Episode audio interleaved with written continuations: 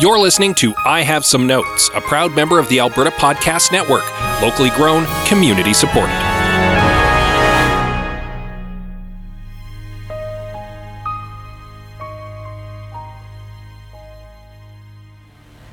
Scott, everyone likes revisionist history, right? No, not really. How about a sympathetic portrait of Cruella de Vil? You know, the puppy killer. I have some notes.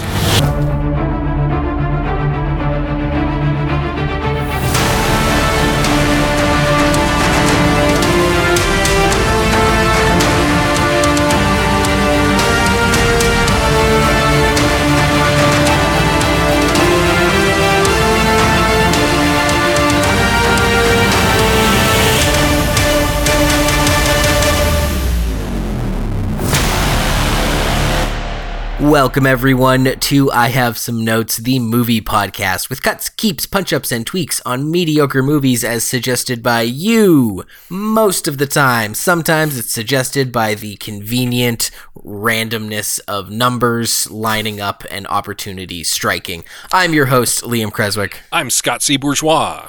I'm Greg Beaver.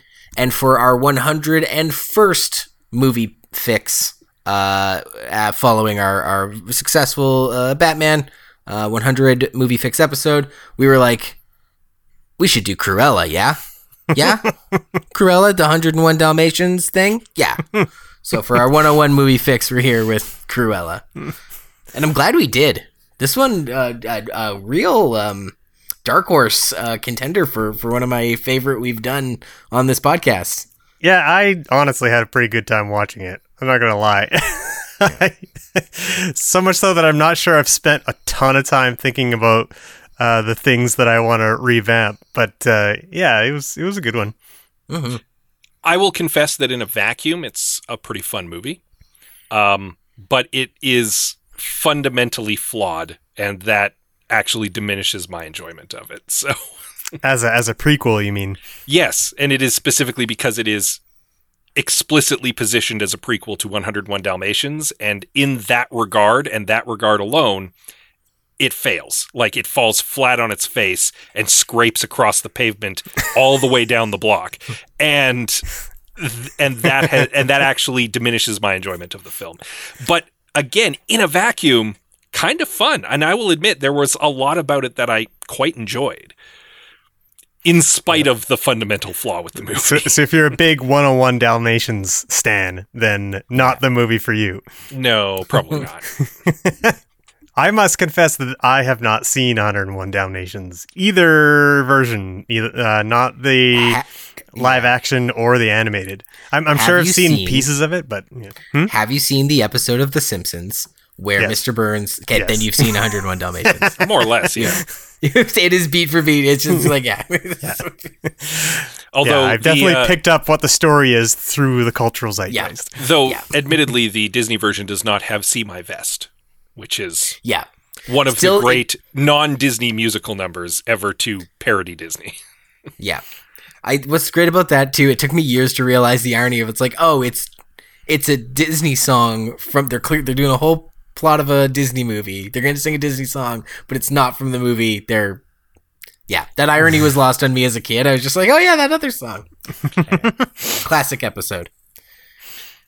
We should do the Simpsons movie. oh God.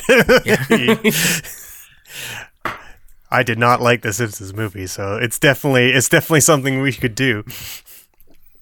Uh, but we digress. Of course, uh, Cruella came out in 2021, directed by Craig Gillespie uh, of I, Tonya fame, which completely tracks. Uh, I love that tidbit, Greg. Thank you for finding that.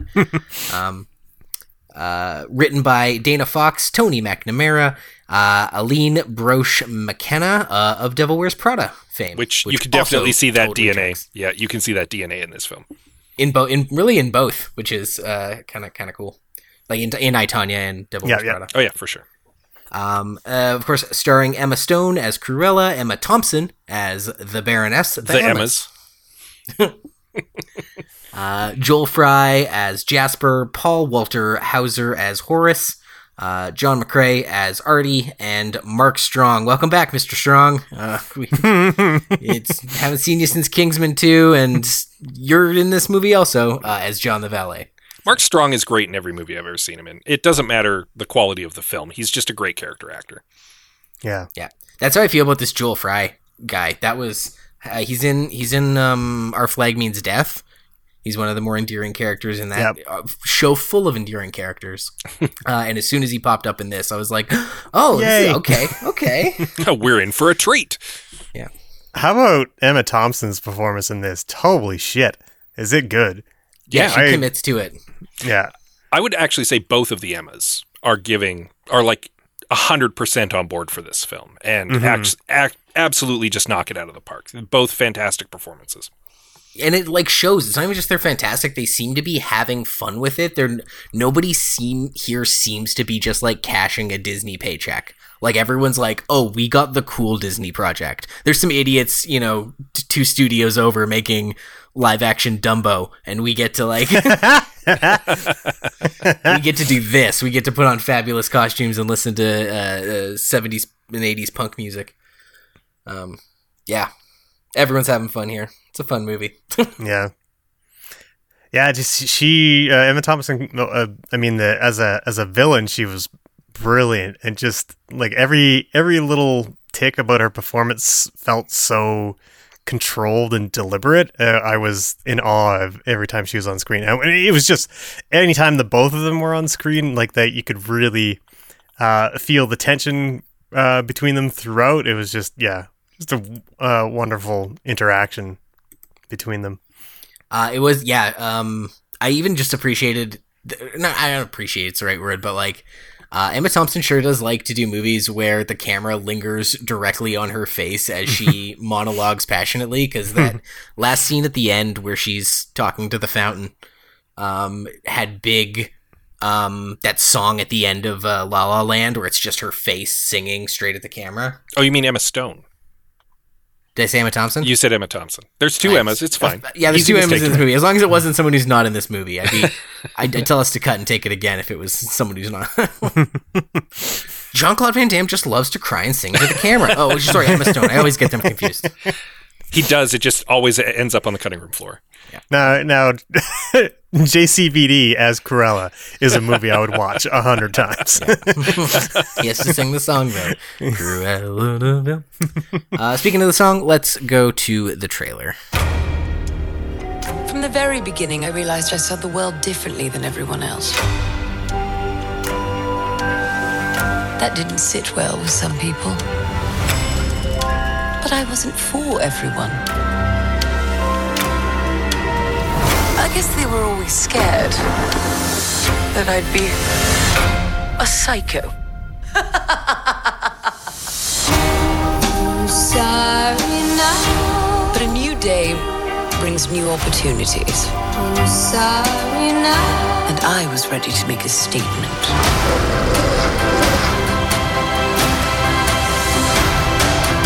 How does the saying go? I am woman, hear me roar. Estella is a child with a mean streak. Catherine, her mother, tries desperately to contain this Cruella side, but Estella routinely gets herself into mayhem and gets expelled from school. Seeking a new start, the two hit the road, making a stop at a mysterious mansion where Estella witnesses her mother get killed by vicious Dalmatians. Surely that won't affect her in the future. Now orphaned, Estella survives as a thief with her accomplices Jasper and Horace. When the two surprise Estella with an opportunity to pursue her dream career in the fashion industry, her life and the mystery of her mother's death begin to unravel. Fortunately, her Cruella persona is there to pick up the pieces and take on an even more monstrous psychopath so we can sympathize with her. yeah, that's really the that's really the key to the whole thing. Making sure that it works is like the villain needs to be way worse than Cruella herself in order to in order for us to be like, ah, all right, I'll cheer for Cruella, the the puppy killer. Yeah. I mean, that has to be baked into the premise. It, it also is amusing to me that the movie bent over backwards to be like, no, look, see, Cruella de Vil is actually a dog person too. Like she rescues a puppy when she's a kid and raises it. She, uh, Jasper and Horace have an adorable dog sidekick who's kind of in on all their heists. um, and it just really it really goes out of its way to be like, but she really likes dogs, guys. You Here- see, fair. That very well. That is the cynical take, and you. I, I appreciate that for once. I am not the one coming in with the scalding cynical take. Is it that it's also a 101 Dalmatians adjacent film? One might expect to see some dogs, so they added a rich cast of different dogs to accompany a movie that you just expect. It, you know what I mean? Like, I would agree with you if the dogs could talk. And bear with me on that statement. If the movie was from the dog's perspective, I'd buy that. But it's not. It's from her perspective.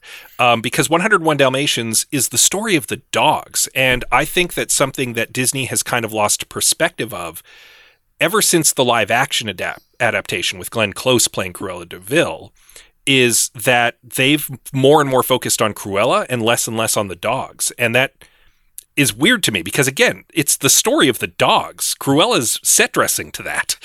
Um, and and it's it's a weird it's a weird fascination with a character who's really kind of one beat in the original story as well. Um yeah, so I, I don't know. I think I think it really was a cynical attempt to make us empathize with her more and soften her to us, and less that they were trying to just add more dogs to make it dog adjacent. Yeah, That's well, I think given like the the villain's uh, known history, like it's I think it's important to like try right off the hop to make her as sympathetic as as possible. Uh, and, and and I'm not sure that you can really get away with doing it without addressing yeah, The whole it's- puppy murder thing, yeah. Yeah, so like, you, so I mean, that's what you that's what you kind of do is like right off the bat. It's like, well, she used to like dogs. Something changed, and and you know, like obviously with the the dogs attacking her, you kind of like, okay, I see what they're I see what they're doing, right? But yeah, I mean, it um, was that or make her good at pod racing. Like, there's really only two ways to. Show her as a little kid, have her hop into a pod racer and go yippee. yeah. um, yeah, that was okay. So Darth Vader, Cruella de Vil, villains of film. Um, uh, uh, when this movie came out, I even had the knee jerk reaction of like, why would you want to watch a movie about the puppy killing lady? What? No, doesn't. And a lot of people that was like the main, the main take when this trailer dropped or when this film came out. And having watched it, the more I think about it, I'm like, I think it's sort of like a not a like I don't want to say like lazy, but I, I'll say lazy because I had it too. It was my my knee jerk reaction when I saw the trailer. Um, because there's lots of great movies about reprehensible people, right? Like A Clockwork Orange, American Psycho, How the Grinch Stole Christmas. Like uh, the fact that this is the I, Tonya, they got the I, Tonya guy to come do this. Um, so I I, I just want to right off the hop to, to suggest that this movie shouldn't exist simply because she's bad. Go watch There Will Be Blood and then come back and talk to me. I I disagree with you, but I disagree with you for a specific point. Uh, number one, I'm going to take the Grinch out of your list because the Grinch is a terrible person in a redemption His redemption heart story. grows three sizes. Yes, he is he is in a, he is like Scrooge. He is a villain who has a redemption story. Um, with the other ones, though, those are movies where we're shown terrible people and we're not expected to root for them. We're explicitly not supposed to root for them. We're supposed to kind of marvel in how depraved and terrible they are. This movie really is about making us root for Cruella de Vil.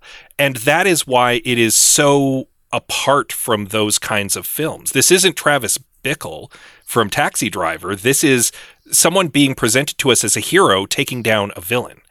And it kind of undercuts the argument that this is a a uh, a villain protagonist story in that sense. Because she's she's really presented in a mostly favorable and heroic light through the film. Even when she's kind of a jerk, she apologizes for it later on. like Yep. Yeah. I mean, I guess I guess that just means like you're. Um. No, hang on. Yeah. I, I suppose. like I see I see where you're coming from and I absolutely agree. There is a place in the popular culture and in art to see terrible people doing terrible things and kind of enjoy that. But I disagree that this is one of those movies because its presentation is so completely apart from that. Yeah, I, I think uh, I think I more or less agree with, with Scott that it, you know that's it's the part of the movie that feels that feels somewhat funny to me, but like that's you know it, it's only it's only because I know the history of the character. Um, uh, in the in the movie it works fine. Like if the, if the like we said earlier, like if the movie existed in a vacuum, no problem.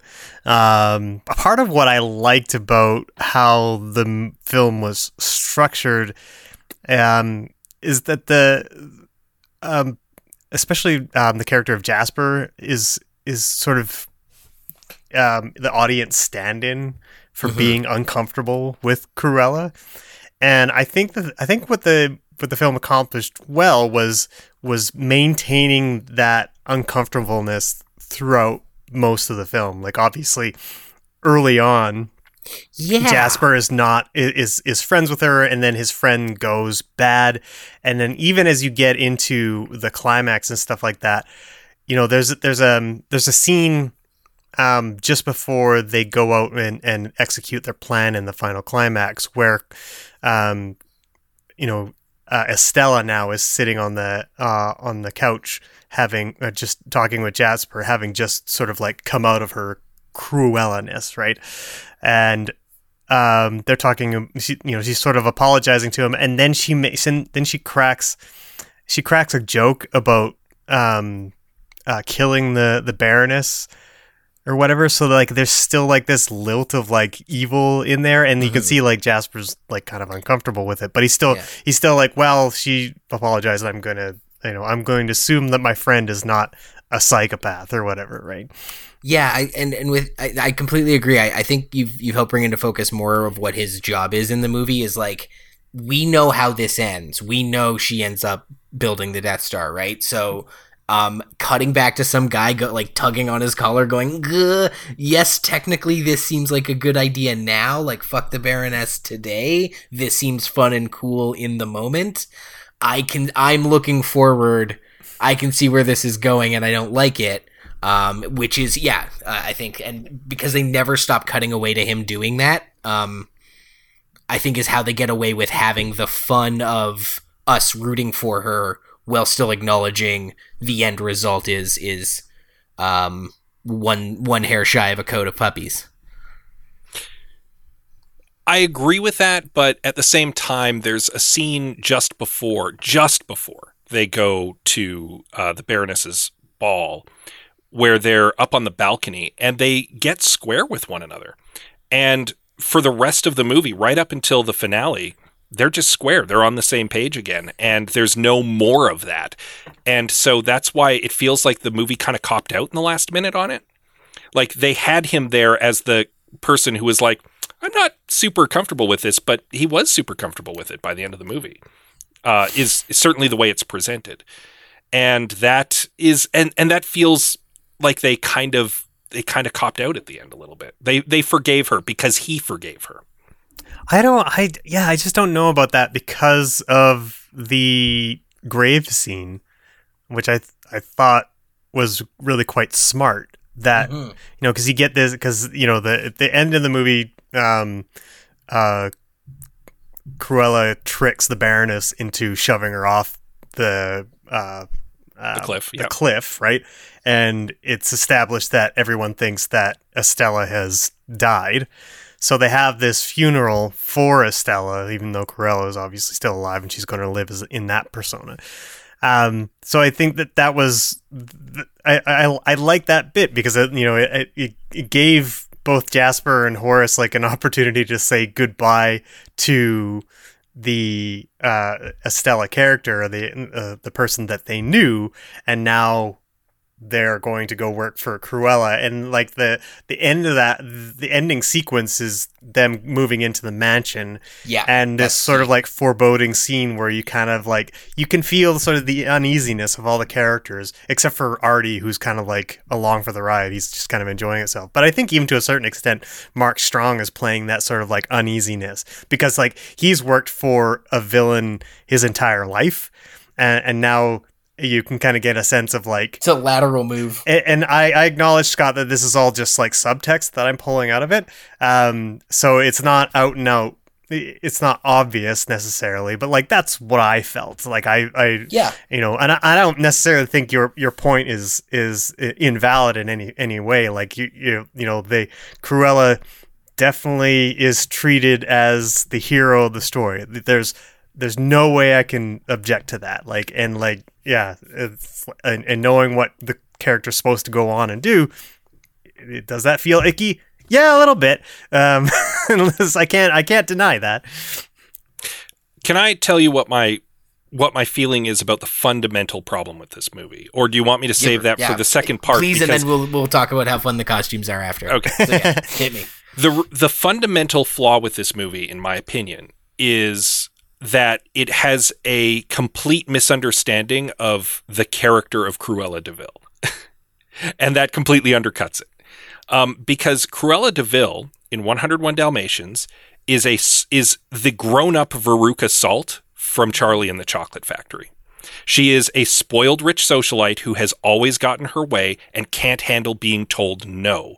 And she completely unravels over the course of the story because she can't get her way. And she doesn't care who or what she has to hurt to get her way. What she wants is Dalmatian skin coats. She's going to get them. And she's she destroys herself and the people around her trying to get them. And this movie fails to understand that. Number one, by giving her this poor backstory, so she's not a rich socialite anymore, at least to start. She's dealt with being told no again and again and again and again throughout her life, and it it fundamentally misunderstands that part of her. She is she is a cruel devil because she's always been this spoiled monstrous person. And that's reflected in the in the original story in the original movie certainly when uh she has her interaction with Anita Darling uh and Anita makes it very clear Cruella's always been like this.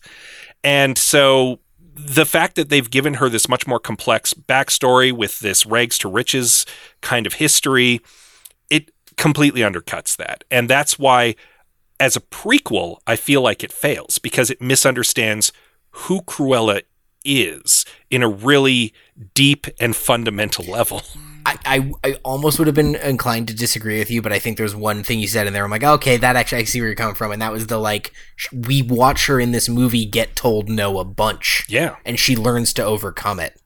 Yeah. Um, whereas, yeah, the I guess in the cartoon, it's it's clearly someone who's never been told no. and and completely unravels because of it. Yeah, Um in a way that I don't think this Cruella would. And that's why I feel like it doesn't work as a prequel to 101 Dalmatians, which again is a shame because in a vacuum, I do agree with you guys. It is a fun movie. I can't. It's frankly, I feel like pretty sound logic. I can't. I can't argue with it. I see. I see what you're what you're saying there. Um, Yeah, I'm not. I'm not sure that I can't. I can't see her from going from like the end of this film to like sort of like Charles Foster caning it into Cruella de Vil. You know, I, I will say that this does tie into my fix. We'll we'll get into that later, but um, and I have I have an interesting fix for this movie. We'll put it that way. love it. Um, one other thing that I don't like about this movie is how it shoehorns in Roger. He really doesn't need to be there. He could be lifted out completely. With Yeah, that you was, wouldn't that lose anything. clunky.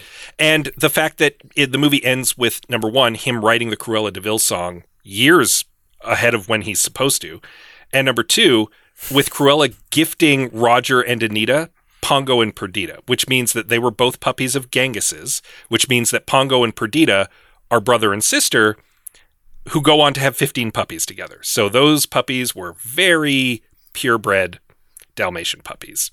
And I hate it. Thank you. I hate it. I hate it so bad. I would even be okay with her gifting Anita Perdita. But she should not have. Number one, she has no reason to gift Roger anything. She met him like once. Yeah. and he's a dope. She has no reason to give him a puppy. Um, and then Pongo could just be a puppy he got completely independently of this, and it wouldn't have been an issue. Yeah, that, that's fair.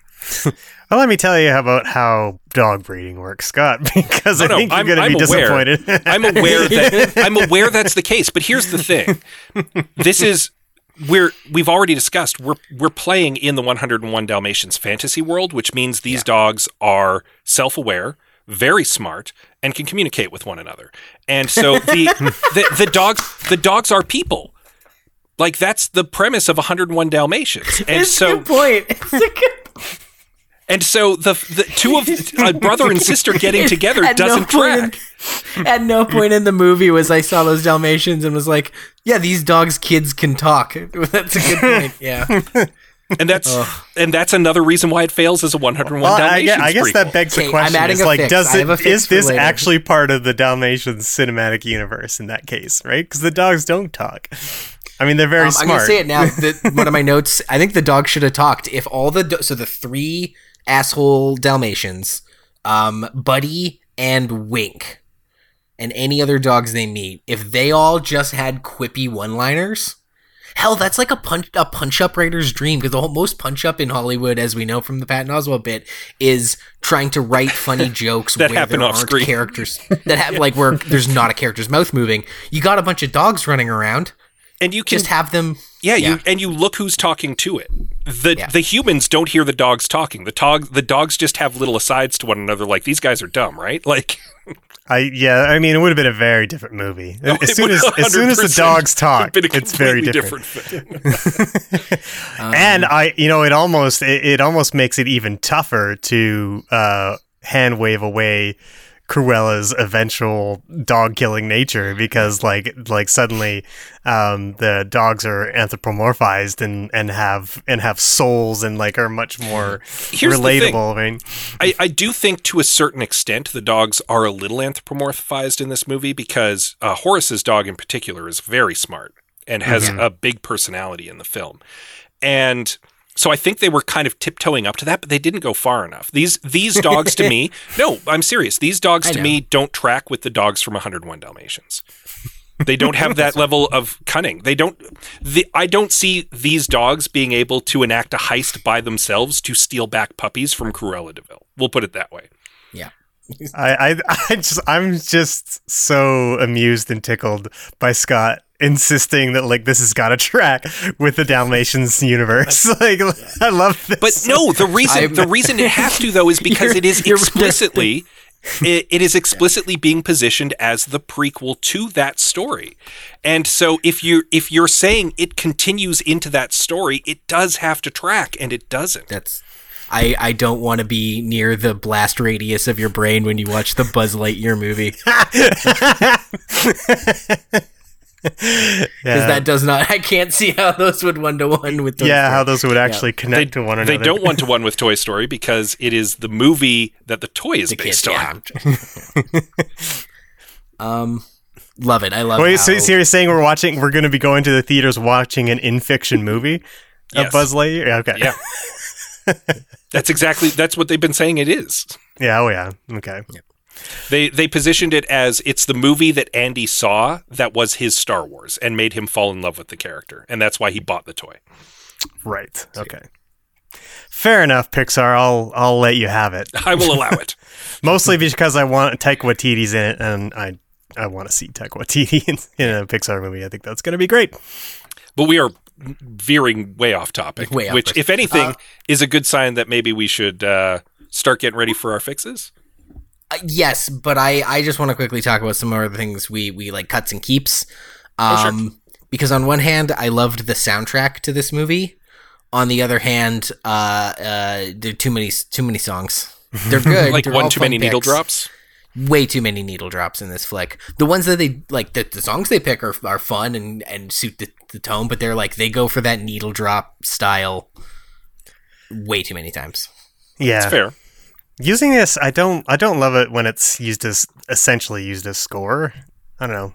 It's um it, it sometimes it takes me out of the movie a little bit too much.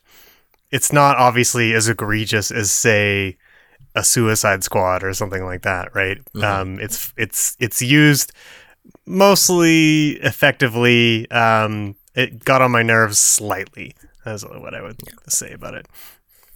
Uh, Liam had earlier kind of mentioned something that we glazed over, which is the costuming. The production design in the movie is really good. Yeah, the gar. I even I was like with the garbage costume one. I was like, gasp! That's what a fun idea. Uh, the gar. I, I I truly loved the the garbage dress.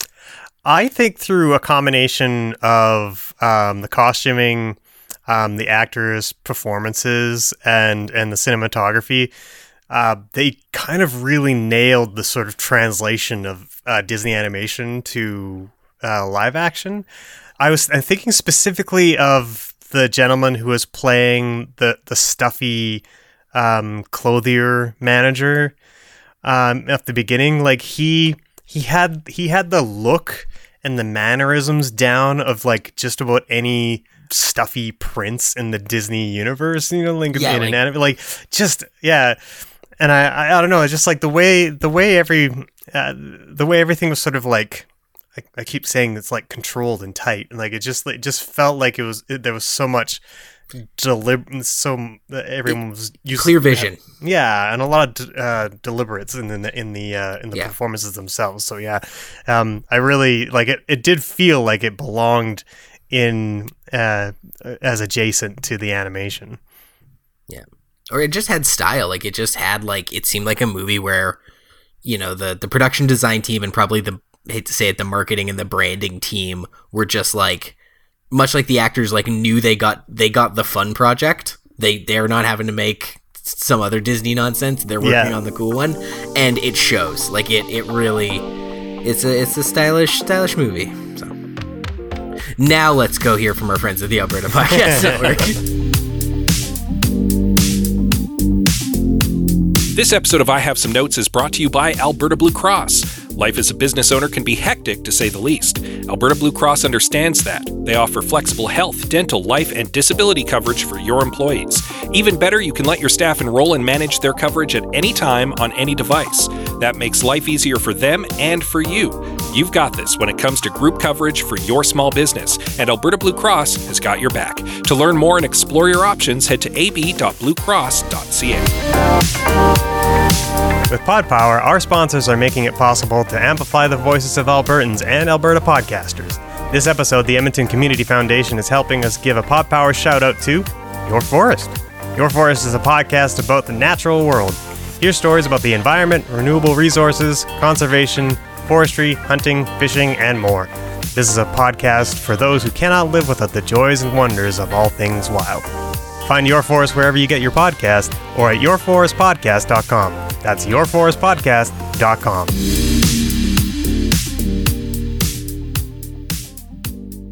Welcome back to I Have Some Notes for our 101st movie fix. We chose Cruella. Um, I don't have 101 notes. I got, I got, I got one.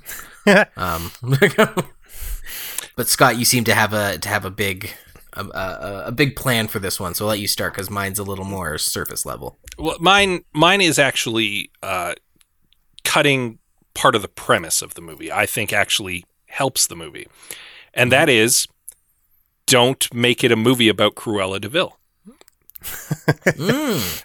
Like It's gonna be a weird movie- looking poster. the movie works if you just invent a new character. Like if you create a whole new IP around this, the movie hangs on it. It's a fun movie with a bunch of heists and hijinks. It's got uh, kind of a mean character, but you can still root for her. It's got a monstrous villain. It's set in an interesting time period. It's got a banging soundtrack and lovely production design.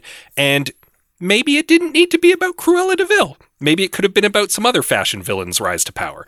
And that could have worked. And then you don't have to worry about all the baggage of hanging it on 101 Dalmatians. certainly possible that it was it was that you know like the way hollywood works it could have been it could have been a script that like landed on disney's desk and then they looked at it and were like oh you know we could we could slap an ip on this And you know it doesn't feel it doesn't possible. feel like it's quite um like I've, we've all seen movies that have done that and uh uh, to lesser effect, you know. Uh, so I'm not, I'm not convinced that that's the case, but you know, Yeah. The 101 Dalmatians really does feel baked into the soul of this script. We were joking uh, in our little notes to one another while we were all watching it that it felt kind of solo esque in that, like, it felt the need to explain every little bit about Cruella along the way. Um, But Liam contended that it did it better than Solo. Um, So I, I do feel it is baked in, but I'm wondering if you couldn't lift that out and tell a totally standalone story with a new character that is Cruella de Vil with the serial numbers filed off because then you then you don't have the baggage of 101 Dalmatians with it. That's my thought. I don't know if that works, but that's kind of my big overarching pitch. I, I think it could. Uh, and I think it could because we already said the elevator pitch for what you're suggesting when we were reading the credits. This is I, Tonya meets uh, Devil Wears Prada. Yeah. And Um, here's the thing: if This if is I, yeah, this is Devil Wears Prada with a crowbar. Like If- it's if I didn't know that 101 Dalmatians is supposed to happen next, I would be kind of excited to see the sequel to this movie because I kind of would like to see where this Cruella character goes next. If I didn't know, she then goes on to kidnap a 101 puppies to murder and turn into coats. Um, just saying. Yeah, I, I guess I guess I'm just having an easy time of uh, divorcing myself from that history. It just doesn't. Because you're Yeah, not familiar think- with that history. no, yeah, like I, I mean, I haven't like I haven't watched Yeah. those films, so yeah. Scott. When when was the last time you watched the animated 101 Dalmatians? One year ago. Okay, that because I I uh, by the sounds of it, Greg's never seen it. I definitely watched it when I was like as old as your guys' kids. Like I did. I, Oh, you know, it was it was one of my go-to Disney jams. I had it on VHS. I watched it quite a bit as a kid because I quite liked it. uh, Um, see, I would have saw it once and I have- when I was a kid. and I have Twice, watched it again. I watched it shortly after I got Disney Plus, so I've probably watched it twice in the last three years, and Damn, it's okay. still pretty good. Um, I think I will- explains a lot because you're. I will contend it's not the strongest Disney movie, um, but it's very stylistic. It's fun. Cruella's a a very good villain in that movie, Mm-hmm. um, and I would argue like a top shelf Disney villain simply because of how completely cruel and monstrous she is. Um, and uh, maybe that's one of the reasons why this one just isn't working for me because 101 Dalmatians is my jam. I, th- I think we actually might have hit the hit the nail on the head there because yeah, I I you know saw it when I was a little kid to the point where I for it wasn't until about the second act of this movie where I'm like, oh these henchmen she had henchmen in the, in the movie like I remember her having henchmen in the movie Jasper and Horace. like in, uh, halfway through watching this one and it made me love them more. I'm like, oh they did that so smooth. That's why I go back to that like Solo did it better or um Solo did it worse vibe is I was like, wow, they slipped in those the justification for those um henchmen real smooth, but I guess they didn't if you knew she had henchmen. And I will I will contend Jasper and Horace's characterizations do track more or less with the cartoon because they both I- they both i- uh, steal the puppies from the uh, from Anita and Roger by sneaking in pretending to be like rat catchers or or pretending to be plumbers I think actually. Um, it was they- literally that scene where it it jo- like I, I I I I had all the memories of the Yeah. animated 101 Dalmatians come flooding back to me. Jasper's the smart one and Horace is the dumb one. Jasper's the one who's frequently kind of like poking holes in the plot and is kind of coming along mostly just because I assume the money. Um, Horace is the one who's interested in watching TV and drinking. Like it, it tracks. Their their characterizations are are pretty close. Yeah. Yeah, so much so it helped me remember the old one. So, good good on those guys. They both crushed it. I, I basically Scott's watching this movie like I'm watching Star Trek Picard. I'm just like grumpy. like this isn't this isn't Star Trek. yeah, I I- I think for me like the the one thing that maybe didn't entirely work was um the sort of two facedness of Cruella and Estella. Uh, only because it gets kind of forgotten about for a fairly long stretch. Like after you, you get it in the in in the, the sort of prologue intro, um, where we get to understand that there's some a duality to her, and then after uh, Estella's mom dies, um, she's pretty much like a s- good character, like a good person. Like I mean, yeah, they're criminals, but like also like they're just kind of like doing what they need to do s- to survive, and they're criminals in sort of like a fun um more like yeah more like an ocean 11 sort of like fun way than anything else. Like it's it, it's not it, you don't see the bad side of estella at all uh right up it, it's it kind of feels like once when when she turns starts turning on the baroness for revenge and she goes like full cruella for a pretty good stretch in the film uh it kind of initially comes out of nowhere. It's lots of fun to watch. Like she's i mean it's it's you know it's entertaining uh, but it just feels like there needed to be uh, a little bit more hints of 20 year old estella having some manner of uh you know villainy to her or at least the lilt or hints of it you know I Um, actually agree with that 100%. Yeah. Like when she's when she's working on the job and she's being belittled by that by that manager at the clothing store, have her do some mean stuff like to people or have her be mean to other people at the store from time to time. Uh, show the little hints of that. Have her occasionally snap at jasper and horace earlier on. Mhm. um, Yep. and then back it down and be like i'm sorry that kind of came out of nowhere. Um, but we know where it came from. It came from that that other side of her. And then yeah you're right. You have the little crumbs there so that when it she does fully take on the cruella persona uh, to go to the fancy ball it it doesn't just kind of come fully formed out of nowhere after having been forgotten for like 40 minutes of movie Yeah.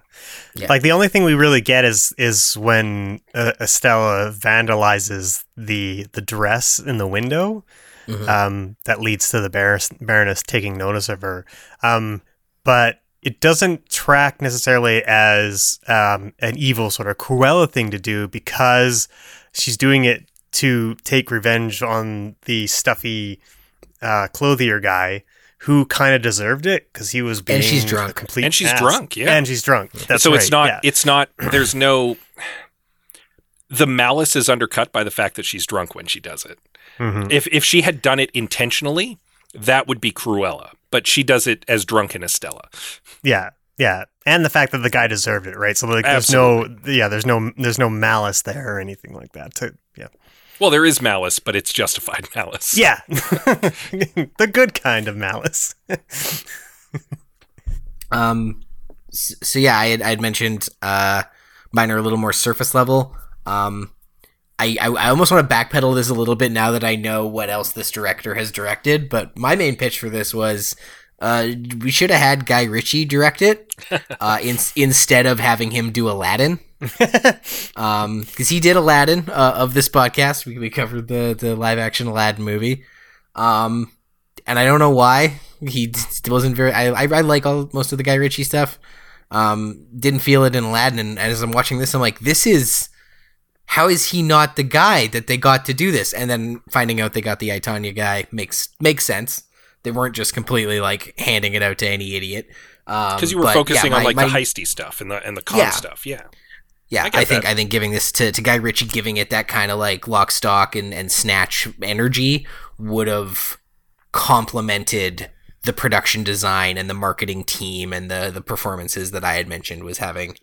Um, uh, yeah, just having that, and maybe just a slightly better soundtrack, like just a few less cliched choices, um, be a little more interesting camera stuff, um, because it, it wanted to be a, you know that that era kind of heist movie um pretty badly that just lean into it and get get Guy Ritchie to do it and not Aladdin. Um which then got me thinking, and I don't know if I even believe this. Emma Thompson does a fine job. No notes for Emma Thompson, but if Guy Ritchie's directing it, what if Madonna was the Baroness? it would be a very different movie I yes, and he, I mean, would it be that definitely, different? Do you think?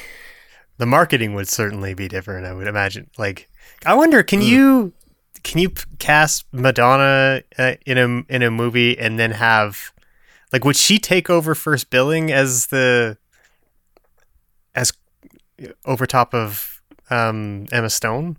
probably Yeah.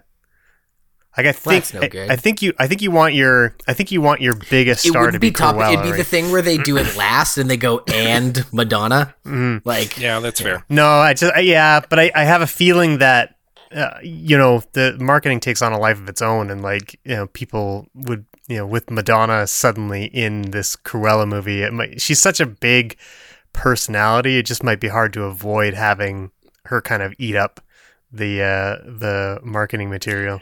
I also don't know that she could have done the Baroness as good as Emma Thompson could have. Emma Thompson did Mhm. justice to the character in a way that I don't think Madonna could have pulled off because I think when you're casting Madonna in that role, you're casting the cachet of Madonna, and the Baroness becomes Madonna, if that makes sense. yeah, Uh, whereas with with Emma Thompson, she's Lost a- herself an amazing character actor, and she too totally loses herself. Yeah, exactly.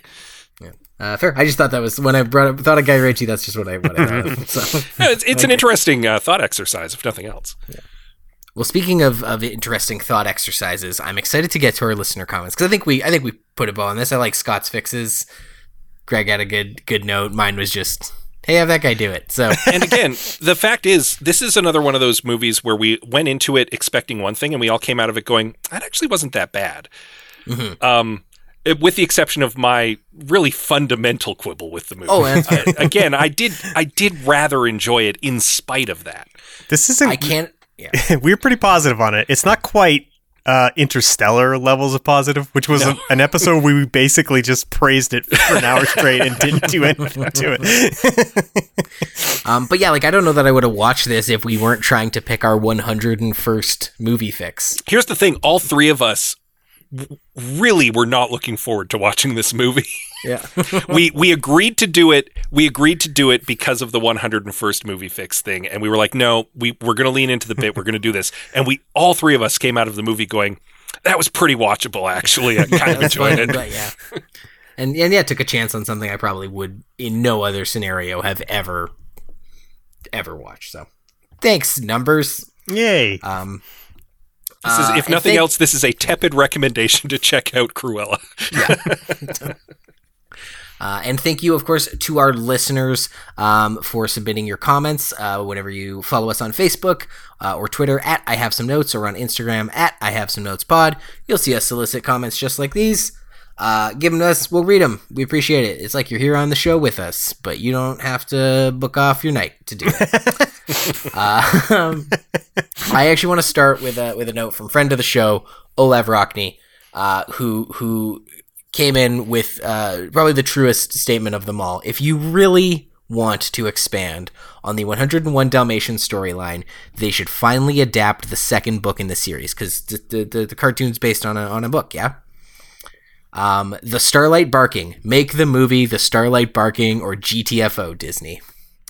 Uh, our, uh, so I was familiar with this. Um, uh, I'm just making sure I got my Wikipedia up here so I can not So you can do definitely it give you the, the not yeah it's, the it's Coles Notes. I was familiar with this. Um, Olev is right. It's a trip. Um, are either of you familiar with the plot of Starlight Barking? I, Me, I, obviously not. I am familiar with the Starlight Barking. Uh, it's been a long time since I heard a synopsis, but I know it's pretty wild. And we should definitely not assume that any of our listeners know about Yes. it. Uh, so uh, basically, one day, um, uh, all the all the characters from the last book are doing doing talking dog stuff, um, and they wake up one day and all the humans are asleep, and all of the dogs, sorry, not even all the humans, all the other animals that are not dogs, only dogs are awake. Everyone is sleeping permanently. Uh, the dogs also find that they can communicate via thought waves many miles away, so they now all have telepathy together. I'm gonna read this fucking book. Um, and that they can also do something called a swoosh, which is move at tremendous speed over the ground, so they can literally teleport like the Flash. Um, the one of the uh, Dalmatians gets given to the prime minister, so he becomes the prime minister in absence of the prime minister's asleep, as do all the cabinet members. On and on it goes. The culminate after they go and be like, well, it's Cruella did it. Cruella's asleep just like everybody else. Then they run around. There's a couple cats that are awake for reasons, but for the most part, it's all dogs. All of it culminates in um, the uh, uh, dog star god Sirius uh, arriving in Trafalgar Square um, to ask all of the dogs to come to space with him because he's lonely. Uh, and uh, they all opt to stay with their human masters so that stray dogs can keep living the dream that one day they will find a human to love. And uh, Sirius is like, well, that sucks, but I get it. Okay, bye. Uh, and then they continue to be able to whoosh, and they all look. All the dogs look up at the stars. I 100% agree with Olav. Yeah. How that? what does that Disney movie look like? Is it a weird like Tomorrowland or like when when Disney tries to do those like wistful child sci-fi movies? Sounds more Is like it- something like Zardoz or something like it's like it's just something just insane. yeah, so there you go. That's fun trivia for today. So thank you, Olaf, for reminding me of that because yeah, uh, incredible. And Disney are cowards for not doing it. J. A. Sutherland says fire, uh, and that's in, in response to the question, "How do you fix Cruella?" J. A. Sutherland, fire. Yeah, we had a few of those comments. Uh, I think it's just a lot of folks just at the outset, le- like I think we like we said Rejecting off the, the top, premise. like yeah, just the the premise on itself was just like, mm. To, and Yeah, to be dude. fair, that's where I came into this movie from with a complete rejection of the premise. And my and my fix was throw out the premise so, so that we Yeah, can enjoy so- a good movie. Similar comment from uh, at Nocturne Tom Deja. Uh, decide it's not a good idea and don't make it in the first place. Um, but again, I would I would then encourage you to go, you know, watch There Will Be Blood. Um, uh, Movies, Brews, and Rants says, I'm going to stop you right there because Cruella with Emma Stone was glorious. This person gets it. Give it a chance. Uh, or don't. It's a stupid Disney movie. Disney doesn't. yeah, they don't need more I- of your money. yeah, I watched this and then I watched Doctor Strange in the theater and then I watched Ant Man and the Wasp because it was the only Marvel movie I hadn't seen. And I'm like, oh, the last three movies I watched were Disney movies. I gave them all my money like an idiot. Josh Scar says, if you have to make it, fine. The movie is fine overall, but I changed the ending where Cruella gifts Perdita and Pongo, who are apparently siblings and destined to become doggy married, uh, to Anita and Roger, respectively. This person gets it. Because the movie is fine buttons. overall, but it's the stuff that connects it to 101 Dalmatians that makes it flop. And I I just get get it out of there. Tear it right out. And make it its own thing. And then you've got a really fun fashion villain movie. Vice, that's another one. That's another movie about a bad guy you're supposed to empathize with. Uh, just thought of that apropos of nothing. Uh, moving on. Nathan Martin says, don't have Dalmatians in it. Have her still be a struggling fashion artist, and she do- just does a better job than the other fashion artists. And in the end, it comes down to a fashion show off, and she wins it. Done. She doesn't become evil until later in life. Again, fashion villain caper. Have a fashion villain caper movie.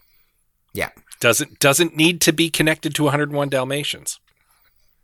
I do like that it gives her a reason to hate Dalmatians, though. But she has the three Dalmatians at the end. Uh, oh yeah. I li- I liked how much they teased. Like, did she make a coat out of them? Did Yeah. Yep, yep. Like, And then, and then even did- when they let the audience, you know, they like let the audience off the hook. Even Artie, the, you get to see Artie be like, "Huh?" Yeah, that's pretty fun. Matthew D. Jameson says, 101. I see what you did there. Well done. Thank you. Thank we you, all take a bow. to be fair, it wasn't necessarily going to be Cruella because we had pitched either Cruella or the original live action 101 Dalmatians. And ultimately, because Cruella was the more recent movie, we decided to to err on the side of that one. And uh, yeah, not a bad not a bad time. Yep. Good. Don't know if I could have said that about the live action one, though. Hugh Laurie is in it playing Jasper, as I recall, and he's a delight. And that concludes our episode for the week. Thank you, everyone, for listening. Please uh, give us a like, a review, a subscribe, a thumbs up, whatever your podcatcher of choice uh, button they offer up. Uh, click them or fill in the little text box with text box with positive positive thoughts. Please, thank you. Hey, you know what else is a podcast? My other podcast, The Read Along, a mini book club for your ears. If you want to follow along a slow burn read of a novel, we just recently started Anne Tibbets's Screams from the Void, a sci fi horror thriller. Uh, you can check that out along with a plethora of wonderful podcasts right now at albertapodcastnetwork.com. Ah, what will be the next movie we attempt to fix? Uh, we're gonna put up a poll. So we you will have a choice between Cloud Atlas, Wing Commander, or Live Free or Die Hard. Until then, I'm your host, Liam Creswick. I'm Scott C. Bourgeois. I'm Greg Beaver. Keep watching the skies for swooshes, I guess.